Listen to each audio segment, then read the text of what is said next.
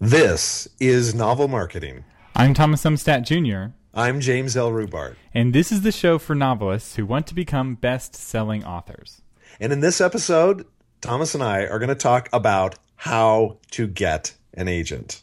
What? But I thought we're like all indie all the time on this show. Yes, 99%, but there is that 1% of our audience that actually wants an agent. The reality is, even if you're an indie author, uh, author, there's probably part of you, at least, that is considered trying to get an agent. So maybe where you're going, I'm not sure. You've been indie for a while. Maybe you want to go traditional, or maybe you're traditional and you're going, I want to go indie, but I still want that agent that can help me with both worlds. And a good agent today will do that for you, help you navigate both worlds. So whether you're hybrid, whether you're all indie, whether you're traditional, a good agent, a great agent can really significantly impact your career and significantly impact it in a good way. That's right. They you know, they say uh, the reason to go traditional publishing is to is for the capital, the money to, to pay for good editing and good covers and really professionalism and the credibility. But what the agent brings is the contacts and the contracts. so there's four C's. Sound like a Baptist preacher here. Everything alliterates. But uh, the agent has the contacts. They're on a first name basis with the decision makers and the various publishers. If you're going with a good agent, a reputable one, and uh, they can help you negotiate the contract. And I will say, I know people who have been completely taken advantage of by major publishing companies because they didn't have an agent. And the company has just walked all over them. In some cases, destroyed their whole career, and in one case, destroyed their entire reputation nationally because of how poorly they treated this author. And it wouldn't have happened if the author had an agent. That's right. Even uh, James Scott Bell, some of you know Jim Bell, and he his background is he was an attorney, and even he has an agent for his contracts. Now Jim is a little bit different in that he's not doing contracts anymore because he's gone full indie. But back when he was still traditionally published, even though he had an uh, attorney background, he still had an agent negotiate his contracts. And one of the reasons why this is beneficial is that the agent has the benefit of collective bargaining because the agent doesn't just represent you, the agent represents other authors with that publisher. Mm-hmm. And so that gives the agent additional negotiating leverage more than what you would have just as an individual author. And so you're able to get a better deal and they treat you better when you have that agent. And your agent's the advocate. So you're not getting something that you want. You can keep asking and asking. You may not get it, but you send your agent to ask on your behalf and suddenly they ask with a lot more force because of all of the other uh, authors they represent. That's right. Uh, are some of the reasons, just a few of the reasons why an agent is important. But the first question we probably need to ask is do you need one in the first place? Right? You might not. Here's when you don't need an agent if you are successfully indie publishing and you just want to continue to go down that route, you might be better off to hire a career counselor than a literary agent because they're not going to make any money off you. They're not necessarily going to be motivated to do that. The other time you don't need an agent is when you want to go traditional publish and your writing just isn't ready. And I'll admit, and I've admitted on the show before, I thought my writing was ready before it was ready. So um, you're wasting your time, you're wasting your agent's time a potential agent's time if you are not ready to take that step. Yeah, if you want to go traditional publishing, an agent is a no brainer because they're able to get you more money and they don't charge you anything. So some authors get all up in arms. Oh, they take 15%. It's like, yeah, they take 15% of what they get for you. they get you the contract and they are typically able to increase the size of that contract, the amount of the advance. And uh, so, you know, 85% of a watermelon is a lot more fruit than 100% of a grape. I like that. But grape juice does taste better than watermelon juice, right? That's true. Yeah, especially if that grape juice is perhaps a little fermented. So, some things that what agents do, they act as a career counselor. They negotiate your contracts. They uh, help you figure out what projects to work on. So, a lot of authors, a lot of you listening, I imagine you have six or seven books that are in your head. An agent can help you decide which book to start on first, which one has the most potential in the market, or which one would be the easiest for them to sell to a publisher.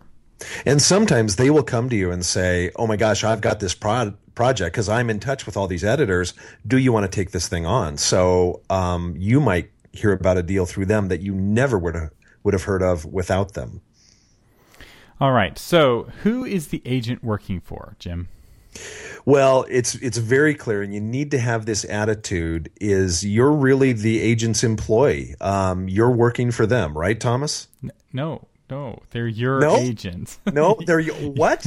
They're working for us. they are working on your behalf. And the whole reason why you should never pay an agent and why none of the reputable agents take pay is that they only get paid when you get paid. So the, their uh, financial incentives aren't aligned with your financial incentives. They want your advance to be as large as possible. They want the percentage of your royalty to be as large as possible because because the more money you make, the more money you they make because they are your agent. They represent you and anytime an agent sounds like they're representing the publishing company, you need a different agent.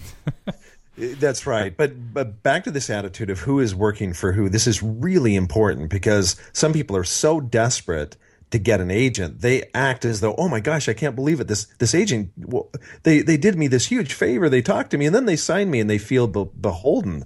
And Thomas and I actually have a friend that it's like, well, I- I can't tell my agent that they they might not like it. No, they are your employee. You are the boss, and to have that attitude, and you they're part of your team, but but you are their boss. You are paying their salary. So really, that needs to be the attitude shift. Another thing that's important to talk about is that not every agent is the right fit for you and your book. And right, Right. now we have this huge flood of agents. When I was first getting started in the industry, agents were kind of few and far between, and you kind of knew who all the agents were. But now, a lot of um, publishing companies have been consolidating. They've been laying off editors and marketing people, and those folks have been entering the market, re-entering the market as agents. So now you can't throw a stone at a conference without hitting an agent. And some agents have a long track record, and some are just getting started. And the ones that are just getting started are very happy to sign you because they need a, a you know a, a stable of authors. But just because they that new agent signs you doesn't necessarily mean that they can actually get you that deal that you need. Well, and they're not a fit for you. Years ago, I was watching a, a panel of agents at a conference, and each one of them spoke. And as they spoke, and that was back in the day where I would have signed with anybody. And as I listened to them speak, I realized, oh my gosh, I wouldn't be a good fit, fit for them. Uh, they wouldn't be a good fit for me. Out of a panel of seven agents, I realized, wow, two of us would work well together. The rest, not so much. And that's just a personality thing. So you really have to think of an agent as a marriage. Is this somebody you'd date? Is this somebody you'd marry? Is this somebody you'd partner with? And you're not going to, just like in real life, you're not going to connect up with everyone. In the agent author relationship, you're not going to connect up with everyone. And most agents have a reputation for being particularly good in a certain kind of book. And when a publisher is looking for a certain kind of book, they know which agents to call. So, are they they do mostly fiction? Do they do mostly nonfiction? A lot of agents, especially if they've been around for a long time, do a little bit of everything. But there's one thing that they're very good at, and your best fit is if the one thing they're very good at is what you write. You don't want to be their kind of side project of like, yeah, this agent has 99 nonfiction books and I'm their one novel. It's like, yeah, you don't want to be their one No. novel. It's going to make it harder for you. Uh, the better way to do that is the agent that you have your five nonfiction books with, then you decide to write a novel and you have a great relationship with that agent, and so they represent your novel. That's would make more sense. But if this is your first book, you want to go with somebody who specializes in your kind of of uh, novel. And if you specifically writing romance, there are agents that specifically focus on rom- the romance market or the children's market or the YA market or science fiction. You know, those are different worlds, and different agents are better for those different worlds. When you talk to them, when you are interviewing them, right? You, they're interviewing you to see if uh, if you're a fit. You are interviewing them to see if they're a fit. Here's something to pay attention to: who does most of the talking? In other words, are they asking you questions? Are they drawing you out? Are they trying to figure out what kind of fiction and where you'd fit? Or are they talking about how great they are? I was in between agents a few years ago and I, I was talking to this agent and he wanted to sign me. And out of a two hour conversation, he talked for an hour and 45 minutes. And I realized that I, I need somebody that's interested in me and my career, not interested in his own career. So pay attention to that. Even if it's a 15 minute conversation, pay attention to those things. All right. So, uh, where should we? There's a few websites you can do your uh, research at. One is agentquery.com. Uh, tell me a little bit about this, Jim. agentquery.com it's about a, a thousand agent listings uh, and growing and it's an excellent just community really or resource for any writer going through the query process because we spend so much time alone as writers and authors it's great to come along other side alongside other people that can give us counsel advice uh, other resources, et cetera, et cetera. And that brings Thomas and I to a point, and that is if you're looking for an agent, ask, right? Ask their authors. Ask other authors because, like Thomas said, agents get a reputation. And then, if you know editors at editing houses, and I do this, right? Um, I've had a number of different agents at this point in my career. So I ask my editor friends at all the houses, hey, who's a good agent? Who would be a good fit for me? So make sure you talk to people who know these people, not just online, but actually have a relationship with them. Yeah, a couple of other websites you might want to check out uh, querytracker.net and writersmarket.com. But what Jim was saying about getting one of their authors to recommend you is by far the best approach. It, the number one source of uh, actual contracts with agents comes from recommendations from their existing stable of authors. That's that's kind of the secret that most people don't realize is that the authors of an agent are kind of their scouting team. Yes. And yes. A lot of people who are new are you know just sending queries blind, and there are people who get acquired that way, but that's not at all the common path. The the much more common path, and it, it, I kind of discovered this slowly because being in the industry, I talk with agents, and each agent kind of acted like that was unique to them. They're like, "Well, actually, I get most of my clients through referrals." and after like the tenth agent said that, I was like, "Hmm, mm. I don't think you're special in this. I think that's how the whole industry works." And um, it can be so. How do you get to know their authors? This is where conferences come in and you've heard us talk about this before. It's about contacts, not about contracts, and making friends and getting to know people in the industry, authors and agents and editors. Conferences are the best way to do that. And so, um, going to conferences is really important. And I would say, one, probably the most important tip for getting an agent is going to conferences and getting to know people.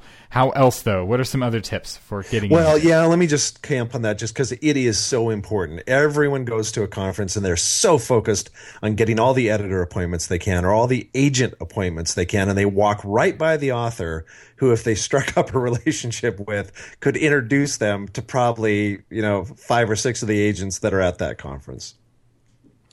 So, some things that agents are looking for they're looking for a great idea, they're looking for a great platform, and they're looking for great writing. so, it, nothing major. Just you yeah, want to know how to get an agent? Stuff. Let's boil it down. Here's how to get an agent. Have great writing, have a great platform, have a great idea. And and and seriously, uh, Thomas and I have talked to agents about this, and they say, "Man, if you can give me two of those three, I will sign you." That's right. And there's a lot of successful books that have two of the three. And of course, three of the three is, is perfect. But hopefully, by listening to novel marketing and putting what we're talking about into practice, particularly our episodes about branding, our episodes about email, you can start to build that platform that's uh, intriguing to a, to an agent. Because what a platform shows is not just that you can get the word out. Uh, although it does show that, it also shows that your message has resonance and that there's a community gathering around your your message or, or, or your story. And if that's not happening, it, you have to have even better writing you have to have even a better idea. And it can be hard. You know, good writing takes a lot of work. You have to get all that bad writing out of your system, which means practice, practice, practice. Here, here's another thing, a few things to think about before we wrap up. Learn how to write a killer bio, a killer query letter, and a killer log line. If you can do those things and you spend all this time on the craft of writing a novel, excellent. You need to do that. But you also need to spend time on the craft of bio, query letter, and log line. And we've done an episode on bio. I'm not sure we've done one on query letters yet. Um, but we, we have will done in the future. And we will in the future. Do, those of you future listeners, this episode will have a link to that, so you can come and check yeah, uh, yeah. on episode eighty-one, how to get an agent. Yeah, and we've talked about log log lines in the sense of talked about elevator the elevator pitch. So um, do those things right. The great idea, the great writing, the great platform, and then learn how to write that killer bio, that killer query letter, and that killer log line. Another tip uh, for getting an agent is to, to be active and present on their blog. For, this helps for several reasons. One, it helps you get to know the agent, helps you get to understand the industry better, so you sound like an insider rather than as an outsider. And also, if you're commenting and interacting, it helps them get to know you. Uh, agent, at Author Media, we have a lot of agents as clients, and they have blogs, and some of those blogs are very popular. And they they know who their commenters are. They read those comments, and it can be a great way to build up a relationship by being active on their blog. And they know that you know more than kind of your typical newbie because they they see evidence that you've been reading all of these posts. Yeah, that's really good, Thomas. Um, another thing is to realize you are marketing yourself, right? Thomas just talked about that. You are marketing yourself, not just your writing, by being at conferences, by being at the blog, by, um, you know, by having interesting Facebook posts, et cetera, et cetera, et cetera. This is years ago, but I was at a conference where this panel of editors and agents were handed these manuscripts and they were to read the first paragraph and say if they would sign this person or not. And the agents got actually flustered looking at this and they couldn't help blurting out, well, I, I, have to know who it is first. I have to know who it is first. So the idea that it's only the voice, the idea that it's only the writing is not true. Your persona, your reputation, how you interact with people, they're, they're watching that stuff. And so consider the fact that you are marketing yourself to them all the time, whether you uh, know it or not. So the process, if we're going to walk you through the process of getting an agent. Step one, get to know an author or a lot of authors, be friendly and be liked. One of those authors will introduce you to their agent, and the agent will be intrigued by your idea, uh, and they will ask for a query letter, which is a letter, you know, a few paragraphs explaining your book. You send them the query letter, and if they like that, then they'll ask for a proposal, which is typically either three chapters or the whole manuscript and some information. And we'll have whole we have whole episodes on proposals and all of that. And then if they like your proposal, then they send you a contract that says I'll represent you. You know, it's got various information about how they get 15%. It should be 15%, uh, typically no more, no less. That's the industry standard. And then once that contract is signed, then they become your representative and they, you haven't given them any money. The only way they get paid is if they're able to get a publisher to buy your book. And then they negotiate that contract for as much money as possible. And then uh, you both get paid and then you write the book and hopefully that's successful and you write more books and it's a long relationship and and they are helping you with that career and as you make more money they make more money. And everybody's happy. More money. It's a win-win. You don't have like to spend it. money for publishing. You don't have to learn about how to get your book typeset. In some ways it's a lot easier than self-publishing um, but in other ways, it's not easier. It's just a different path. And a lot of authors, including some authors on this show, uh, went the traditional path, and other authors on this show went the independent path. So we're not here to judge. You do what fits best for your book and your story.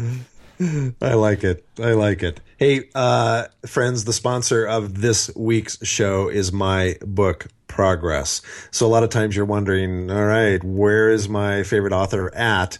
In her or his latest uh, manuscript, my book Progress, gives you the chance to show your readers where your book is at. And here's the best price, the, be- the, the best the best piece. The price, Thomas, that is the best piece. The price what is free. free? Are you kidding me? It's free. Okay, that is an exceptional price. Where can they go to get my book progress. My my book progress you can get at mybookprogress.com there is a pro version that you can upgrade to but all the key features of staying motivated and growing your email list are all included in the free version. Mailchimp integration it all comes there. And uh, it really is the tool i wish people used. You've heard me talk about it before on this show. Uh, my company author media made this and because i want to be able to go to your site if i'm a fan of your reading and see when the next book is coming out. So please do it for me do it for america.